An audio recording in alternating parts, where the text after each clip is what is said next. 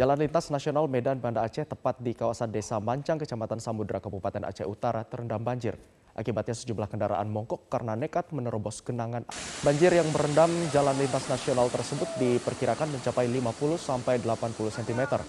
Kemacetan parah mulai terjadi sejak pukul 8 waktu Indonesia Barat. Kendaraan yang melintas khususnya roda 4 terpaksa mengantre agar dapat melewati genangan air tersebut. Namun untuk kendaraan roda 2 belum dapat melintas. Pantauan di lokasi bagi pengendara roda 2 yang nekat menerobos banjir, motornya mati mesin.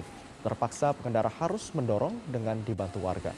Sejumlah petugas lalu lintas dari aparat kepolisian Polres Lok Sumawe juga terlihat mengamankan dan mengarahkan kendaraan di lokasi banjir tersebut. Kapolsek Samudra Ibtu Saprudin mengatakan Pengamanan jalan mulai dilakukan sejak pukul 6.30 waktu Indonesia Barat untuk kondisi jalan sempat terjadi kemacetan. Namun sebagian pengendara nekat menerobos. Kapolsek mengimbau pengendara agar berhati-hati lantaran tidak diketahui kapan air sungai tersebut akan kembali meluap meskipun kondisi debit air mulai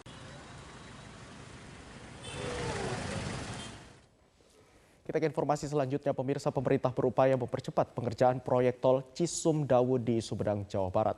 Tol ini ditargetkan akan rampung pada akhir Desember 2021 dan selanjutnya akan disempurnakan pada bulan April 2022 mendatang.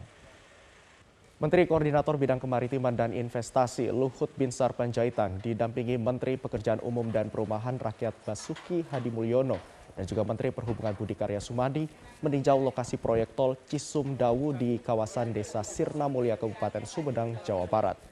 Proyek tol ini sempat mangkrak sejak tahun 2019 ini. 2011 maksud kami, pengerjaan ini juga sempat terhambat longsoran tebing akibat kondisi tanah yang labil. Menko Marves Luhut memastikan proyek tol Cisumdawu akan selesai pada akhir Desember 2021 dengan penyempurnaan pada April 2022 mendatang. Nantinya jalan tol sepanjang 60 km lebih ini akan menghubungkan akses dari Bandung menuju Bandara Kertajati Majalengka serta Jalan Cileni Cimalaka. Luhut menegaskan adanya tol ini bisa menumbuhkan perekonomian masyarakat. Ya, proyek karena dimulai 2011 jadi sudah cukup lama mangkraknya dituntasin. Kira-kira kita harapkan nanti Desember tanggal 20-an ini sudah tembus. Tapi nanti penyempurnaan baru selesai mungkin sampai pada uh, 2022. Seorang oknum polisi di Mamasa, Sulawesi Barat diduga telah menganiaya dua orang anak yang masih di bawah umur. Atas kejadian ini, orang tua korban telah melaporkan kejadian ini ke Unit Perlindungan Perempuan dan Anak dengan didampingi kedua orang tuanya, dua orang anak yang masih di bawah umur mendatangi unit perlindungan perempuan dan anak Polres Mamasa. Kedua orang tua korban datang untuk melaporkan oknum polisi berinisial L karena diduga telah menganiaya dua orang anaknya. Orang tua korban Samsul mengatakan kejadian berawal saat kedua anaknya sedang bermain bersama dengan anak oknum polisi tersebut. Saat sedang bermain, keduanya saling bertengkar. Anak polisi tersebut lalu mengadu ke orang tuanya dan usai mendapatkan aduan, oknum polisi tersebut lalu emosi dan memukul kedua korban dengan menggunakan sebilah bambu. Akibat kejadian ini, kedua korban mengalami luka lebam pada bagian tang. Jadi sore, eh, seorang polisi, oknum polisi memukul anak saya sampai ini dengan menggunakan bambu. Apanya yang dipukul Uh, tangannya dengan kakinya. Ada berapa kali pukulan? Uh, empat kali yang kakaknya, tiga kali yang adiknya. Kenapa bisa bagaimana awalnya sehingga ada pengena dengannya? Ya prosesnya ya anak-anak main, ya sampai ada mungkin namanya anak-anak bertengkar atau ini ya makanya datang bapaknya tiba-tiba ambil kayu pakai ini pukul sama saya punya saat ini orang tua korban masih menjalani pemeriksaan di unit PPR Polres Mamasa. Mereka berharap pelaku dapat diproses secara hukum dan diberi hukuman setimpal. Hingga saat ini belum ada keterangan resmi dari pihak Polres setempat terkait kasus penganiayaan. Kepolisian Subdit Perlindungan Perempuan dan Anak Direktorat Reserse Kriminal Umum Polda Sumatera Selatan kembali menangkap seorang tersangka baru dalam kasus pedofilia anak di pondok pesantren ternama di Kabupaten Ogan Ilir, Sumatera. Tersangka berinisial IA tak berkutik saat digelandang petugas Subdit PPA di Treskrimum Polda Sumsel usai ditangkap petugas ketika sedang mengajar di Pondok Pesantren At-Tauhid di Kabupaten Ogan Ilir. Dari penangkapan ini, polisi menyita barang bukti berupa pakaian korban anak di bawah umur atau kelas 8 berjenis kelamin laki-laki, serta pakaian pelaku saat melakukan aksi pencabulan di pondok pesantren. Kasus pedofilia ini terungkap setelah penyidik melakukan pengembangan dalam kasus pedofilia sebelumnya dengan korban 26 santri oleh tersangka JN yang telah ditangkap. Dari kasus tersebut terungkap fakta korban pencabulan di ponpes tersebut bertambah lagi. Namun dengan tersangka baru yakni IA yang juga merupakan pengajar sekaligus masih menempuh pendidikan mahasiswa di sebuah universitas di Ogan Ilir. Bahkan korban ponpes tersebut mengalami tindakan asusila sebanyak 13 kali selama bulan September tahun ini. Atas kejadian yang menimpa anaknya, orang tua korban sudah membuat laporan ke polisian. Modus pencabulan yang dilakukan tersangka IA yakni dengan cara mengancam dengan akan memberikan hukuman jika korban tidak mau menurut. Fakta yang ditemukan dugaan ancaman itu memang sangat fakta, sangat sangat besar terjadi. Artinya bahwa si anak ini dengan terpaksa menuruti apa yang dimau oleh si pelaku karena adanya ancaman. Atas perbuatannya, tersangka dikenakan Undang-Undang Perlindungan Anak dengan ancaman 15 tahun penjara, ditambah sepertiga masa hukuman lantaran pelaku yang seharusnya melindungi anak-anak justru melakukan tindakan tidak terpuji. Terkait kasus pencabulan di pondok pesantren tersebut, polisi juga masih membuka posko pengaduan korban pedofilia anak dan tidak menutup kemungkinan korban maupun tersangka akan bertambah dalam kasus pedofilia di ponpes tersebut. Akan agar RUU Perlindungan Data Pribadi segera disahkan menguat dalam beberapa waktu terakhir menyusul maraknya kasus kebocoran data pribadi masyarakat. Namun DPR justru memutuskan memperpanjang masa pembahasan RUU Perlindungan Data Pribadi yang disepakati dalam rapat paripurna. Dewan Perwakilan Rakyat memutuskan untuk memperpanjang masa pembahasan RUU Perlindungan Data Pribadi hingga masa sidang kedua DPR. Hal tersebut berdasarkan kesepakatan para anggota Dewan saat rapat paripurna kami siang. Wakil Ketua DPR RI Muhaimin Iskandar mengatakan permintaan perpanjangan pembahasan RUU ini berdasarkan laporan pimpinan Pansus, Komisi 1 DPR, dan Komisi 10 DPR. Pimpinan Pansus, Komisi 1, dan Komisi 10 DPR RI meminta perpanjangan waktu pembahasan RUU tentang landas kontinen, RUU tentang praktek psikologi, dan RUU tentang perlindungan data pribadi. Maka dalam rapat paripurna hari ini, apakah kita dapat menyetujui perpanjangan waktu pembahasan RUU-RUU tersebut sampai masa persidangan kedua yang akan datang? Setuju? Terima kasih. RUU Perlindungan Data Pribadi yang sebelumnya ditargetkan selesai setelah Lebaran atau sekitar bulan Mei 2021 molor. Pada Juni pembahasan RUU PDP ini kembali diperpanjang untuk kedua kali. Padahal kebutuhan UU PDP ini sangat mendesak lantaran maraknya kasus kebocoran data pribadi yang dialami sejumlah instansi pemerintah dan swasta. Rentetan kasus kebocoran data pribadi ini menunjukkan bahwa Indonesia sangat rentan sehingga pengesahan RUU PDP sebaiknya tidak. Izin adalah informasi terkait anak yang ditemukan bersama jasad neneknya di Kelapa Gading, Jakarta Utara yang kini telah dijemput oleh pihak keluarga. Ya, anak tiga tahun tersebut dalam kondisi baik dan akan dirawat Balita yang ditemukan bersama jasad neneknya di Jalan Gambir Anom, Kelapa Gading, Jakarta Utara telah dijemput pihak keluarga di Puskesmas Kelapa Gading pada Kamis kemarin. Balita ini dalam kondisi sehat dan juga baik. Setelah diserahkan polisi ke pihak keluarga, balita tersebut akan dirawat oleh tantenya. Diketahui balita tersebut selama ini hanya dirawat oleh sang nenek yang ditemukan tidak bernyawa di kamar yang terkunci selama... Selain pemerintah kota Tangerang, Banten menghentikan sementara pelaksanaan pembelajaran tatap muka atau PTM di 15 sekolah menengah pertama setelah ditemukan kasus positif COVID-19 dari hasil tes usap PCR. Ya, dari 1000 sampel yang diperiksa terdapat 25 siswa, satu guru dan satu pegawai tata usaha sekolah yang positif COVID-19 tanpa gejala didukung oleh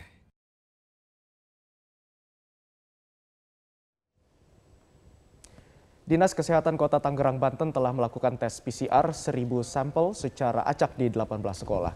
Hasilnya didapati 25 siswa, seorang guru dan juga seorang pegawai tata usaha sekolah positif COVID-19.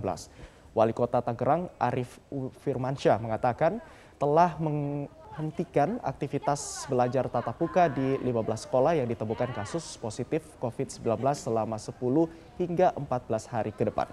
Ke depannya pemerintah Kota Tangerang dan melibatkan siswa untuk membentuk Satgas COVID-19 di kelas sebagai pengawasan.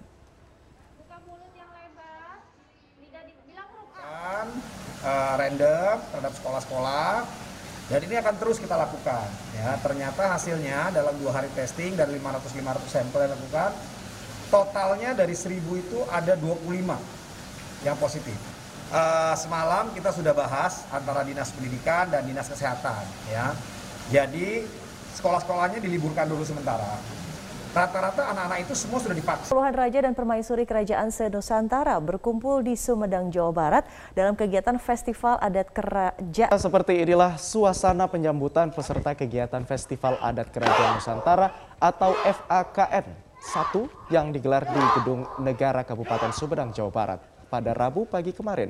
Dari data yang terdaftar di Majelis Kerajaan Adat Nusantara, ada sebanyak 53 kerajaan namun hanya 45 raja atau sultan yang hadir. Festival ini dihadiri oleh para raja atau sultan dan juga permaisuri serta keluarga kerajaan yang tergabung dalam Majelis Adat Kerajaan Nusantara.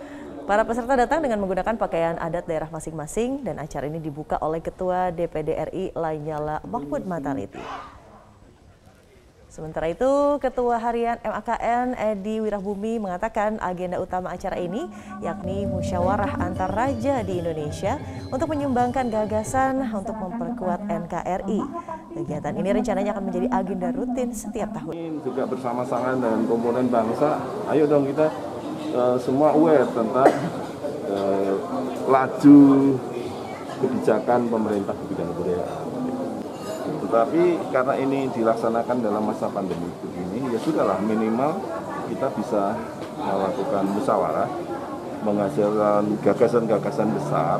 Ya, dengan adanya Majelis Adat Kerajaan Nusantara ini, semua kerajaan-kerajaan yang dulu pernah ada dan turut menyumbang pemikiran dan sebagainya dalam hal membentuk negara kesatuan Republik Indonesia ini tetap terjalin dalam satu silaturahmi masyarakat. Pemirsa, Presiden Joko Widodo memimpin upacara peringatan Hari Kesaktian Pancasila pada Jumat pagi. Upacara dilaksanakan di Monumen Pancasila Sakti, Lubang.